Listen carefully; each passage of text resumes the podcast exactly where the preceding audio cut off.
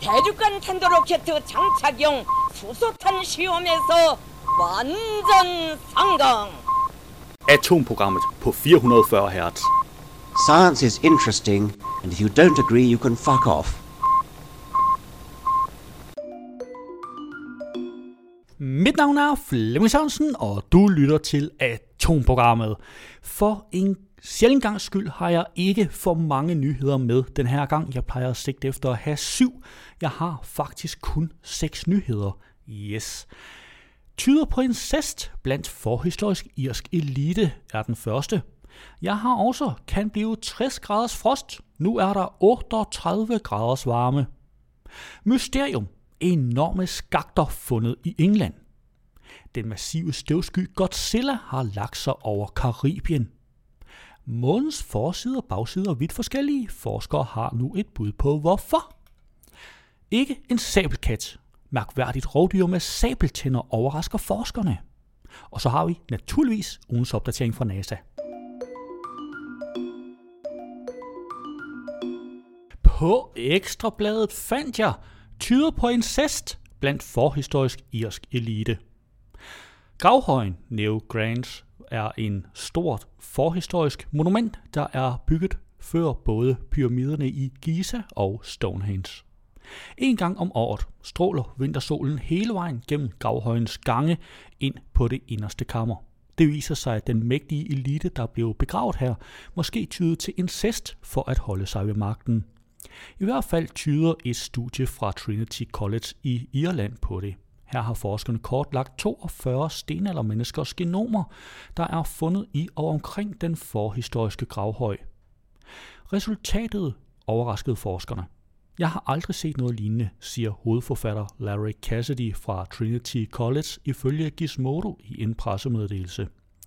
Genomerne viser, at eliten i gravhøjen var nært beslægtet med hinanden. Faktisk fandt forskerne et enkelt individ, en mand, hvis forældre enten har været søskende eller forældrebarn. Vi arver alle sammen kopier af genomet, en fra vores mor og en fra vores far. Det her individs genomkopier var ekstremt ens. Et tydeligt tegn på tæt indavl, siger Lara Cassidy. Forskerne mener, at det kan tyde på, at eliten har brugt incest som et politisk værktøj. Det vidner om et hierarki så ekstremt, at de eneste partnere, der har været eliten værdige, har været familiemedlemmer, forklarer professor Daniel Bradley, en anden forsker bag studiet. Derudover har forskerne kortlagt andre genetiske profiler fra området omkring gravhøjen.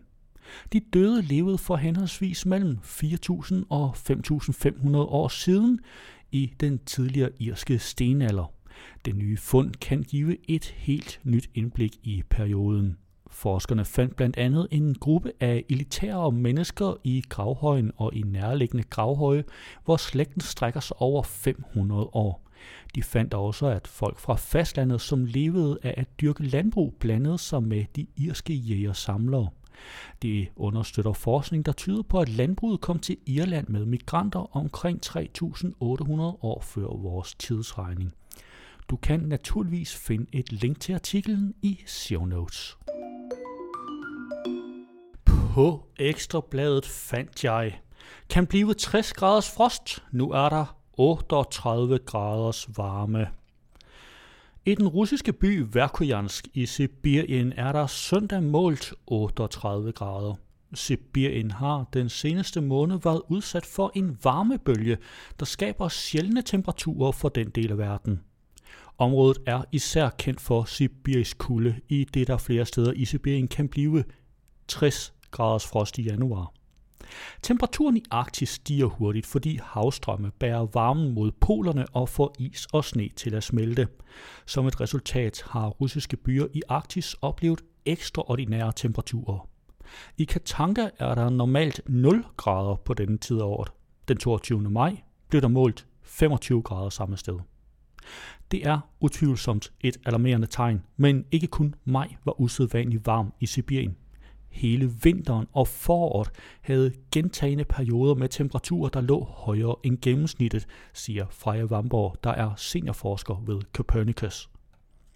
De sjældne temperaturer i den nordvestlige del af Sibirien vil blot finde sted én gang ud af 100.000 år, hvis det ikke var for menneskeskabt global opvarmning, siger Martin Stendal ved Dansk Meteorologisk Institut. Nogle af vores byer blev bygget nord for polarcirklen på permafrosten. Hvis det begynder at tø, så kan du forestille dig, hvilke konsekvenser det vil have. Det er meget alvorligt, sagde Vladimir Putin allerede tilbage i december, hvor man også oplevede usædvanligt høje temperaturer. Den smeltende permafrost var blandt andet skyld i et stort olieudslip i maj, der fik præsidenten til at erklære undtagelsestilstand. Desuden har skovbrænde ødelagt store skovområder, og så skulle store sværme af møl, der spiser træ, også være en del af forklaringen på opvarmningen. Du kan naturligvis finde et link til artiklen i show notes. På Ekstrabladet har jeg fundet Mysterium. Enorme skakter fundet i England. Nu kan man lægge endnu et mysterium til gåden om Stonehenge. Arkeologer i Storbritannien har fundet en serie af uhørt dybe skakter, der ligger i en ring i området nær Stonehenge. Fundet af de cirka 20 Dorrington-skakter, der er 5 meter dybe og 10 meter brede, er noget, der næsten har væltet forskerne mentalt om kul.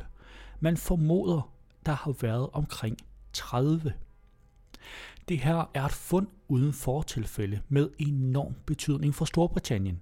Fremtrædende Stonehenge-forskere er forundret over strukturens skala og det faktum, at den ikke er blevet opdaget før nu, selvom den er så tæt på Stonehenge.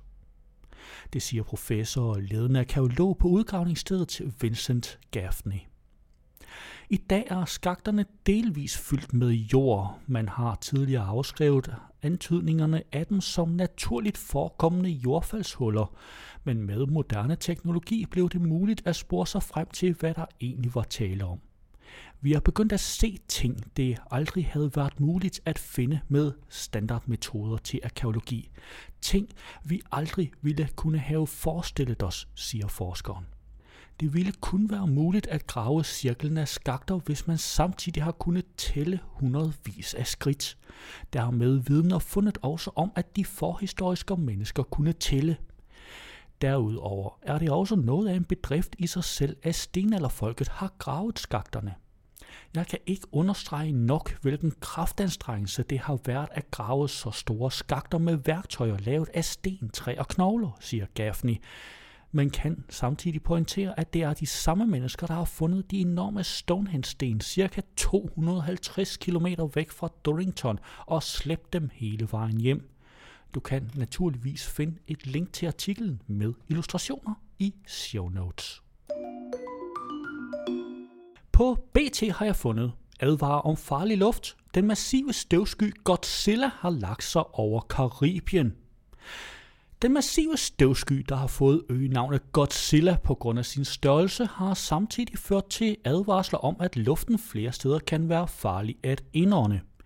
Det er stærke vinde over Sahara-ørkenen i Afrika, der typisk på denne tid af året blæser sand og støv flere tusind kilometer tværs over Atlanterhavet til Nord- og Sydamerika.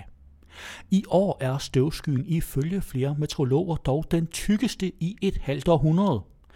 Dette er det mest opsigtsvækkende begivenhed de seneste 50 år. Forholdene for mange af de karibiske øer er farlige, fortalte miljøforskeren Pablo Mendes Lazaro fra University of Puerto Rico. Den tykke støvsky har flere steder forværret sigtbarheden på øerne, og eksperter har rådet folk til at holde sig indendør og bruge luftrensende filtre, hvis de har den. Støvskyen bevægede sig ind over det østlige Karibien i weekenden, og tirsdag dækkede den den vestindiske ø Hispaniola, Jamaica, Puerto Rico og det østlige Cuba. Derfra fortsætter den med at blæse vestpå mod Centralamerika og det sydlige USA. Du kan naturligvis finde et link til artiklen i show notes, hvor der også er et billede med en meget dårlig sigtbarhed. På videnskab.dk fandt jeg månens forside og bagside vidt forskellige. Forskerne har nu et bud på hvorfor. Først i 1959 lærte vi, hvordan vores grå partner i rummet ser ud på sin bagside. og det er meget, meget forskelligt fra forsiden. Hvordan kan det være? Det har forskere fra fortrinsvis USA nu fundet en mulig forklaring på. Månen er som bekendt tidevandslåst, hvilket vil sige, at den kun viser os sin ene side. Mod os er den dækket af store sorte pletter, kaldet Luna Maria, månehavene. Pletterne består af bjergarten basalt, der stammer fra vulkansk aktivitet langt tilbage i månens historie. Bagsiden af månen er en anden historie. Skorpen er tykkere og består af andre grundstoffer end forsiden. Dertil kommer, at bagsidens overflade er mere bleg og har færre pletter med basalt. På forsiden har særligt den geokemisk set mærkværdige region, kendt som Oceanus Procellarum, Creep-terrænet, tiltrukket sig forskernes opmærksomhed, da det består af en sær sammenblanding af grundstoffer såsom kalium og fosfor. Forskerne mener til med, at området har været radioaktivt. Her har en blanding af kalium, uran og thorium holdt området varmt i mange år. Det kan måske forklare, hvorfor månen er skæv. Forskerne har undersøgt en syntetisk sammensat version af creep-materialet og månelignende sten i koncentrationer på 5, 10, 15, 25 og 50 procent creep. Sammensætningen og de månelignende sten blev efterfølgende holdt ved temperaturer på mellem 1175 og 1300 grader mellem 4 og 8 dage. Resultatet var tydeligt. Den syntetiske creep nedsatte stenenes smeltepunkt, som månestenene smeltede 2-13 gange mere sammenlignet med materiale uden creep. Og det allerede inden forskerne havde tilføjet de radioaktive grundstoffer. Og da de gjorde det, fandt forskerne ud af, at radioaktiviteten forstærkede effekten af creep. Forskerne konkluderede derfor, at creep og radioaktivitet til sammen formentlig har bidraget til den markante vulkanske aktivitet på månens synlige side, hvilket har resulteret i de mørke pletter, vi ser i dag. Du kan naturligvis finde et link til artiklen med en masse billeder af både forside og bagside, hvis du følger linket i CEO notes. På videnskab.dk fandt jeg ikke en sabelkat. Mærkværdigt rovdyr med sabeltænder overrasker forskerne. Når du hører ordet sabeltand, tænker du måske på sabelkatten Smilodon fatalis, der hervede Nordamerika for millioner år siden. En avanceret, dolktandet kæmpe, der ikke har været sjov at komme i nærheden af.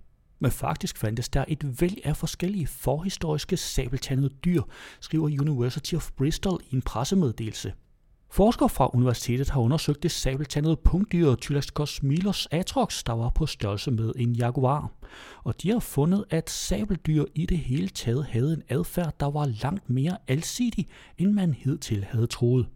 Det kan sige noget om, hvordan økosystemet var for millioner af år siden, skriver University of Bristol. Tylaskos milos atrox ligner måske ved første øjekast en dødsensfarlig jæger. Men forskerne fra Bristol har lavet en nærmere undersøgelse af særligt dyrs tænder, og undersøgelsen viser ifølge forskerne, at dyret formentlig har mindet mere om ådselæder end om drablige jægere. Tylas milos' sabeltænder så nemlig anderledes ud end andre sabeldyrs ved at være mere trekantede som en klo, frem for at være mere flade som et knivsblad. Tylas Cosmilos' kranium og hjørnetænder er mindre stærke, når det kommer til at dolke en Smilodons. Men de er stærkere, hvis de skal trække noget tilbage. Det tyder på, at Tylos Cosmilos ikke brugte sine hjørnetænder til at dræbe, men måske til at åbne kadaver, siger medforfatter Stefan Lautenslager fra University of Birmingham i pressemeddelelsen. Den nye indsigt i Tylaskos Millers kan give forskerne præg om, hvordan livet på jorden så ud for 5 millioner år siden, da økosystemet var radikalt anderledes fra i dag. Dengang fandtes enorme terrorfugle, der måske har været i toppen af fødekæden. I Afrika i dag er det pattedyrene, der er dræberne, og de store fugle, for eksempel gribe, der er ådselædere. Men måske for 5 millioner år siden i Argentina var det den anden vej rundt, siger medforfatter, lektor i evolutionær biologi, Borja Figueiredo, i pressemeddelelsen. Du kan naturligvis finde et link til artiklen i show notes, og der er også en illustration af denne sabeltandede ådslæder.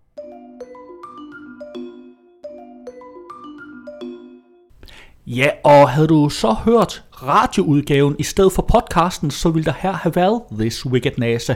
Men vi har kun tilladelse til at sende den i radioen, ikke i podcasten. Du kan dog finde et link til den i show notes. Det var jo, hvad jeg havde for i dag. Vi løs ved næste uge, samme tid, her på kanalen.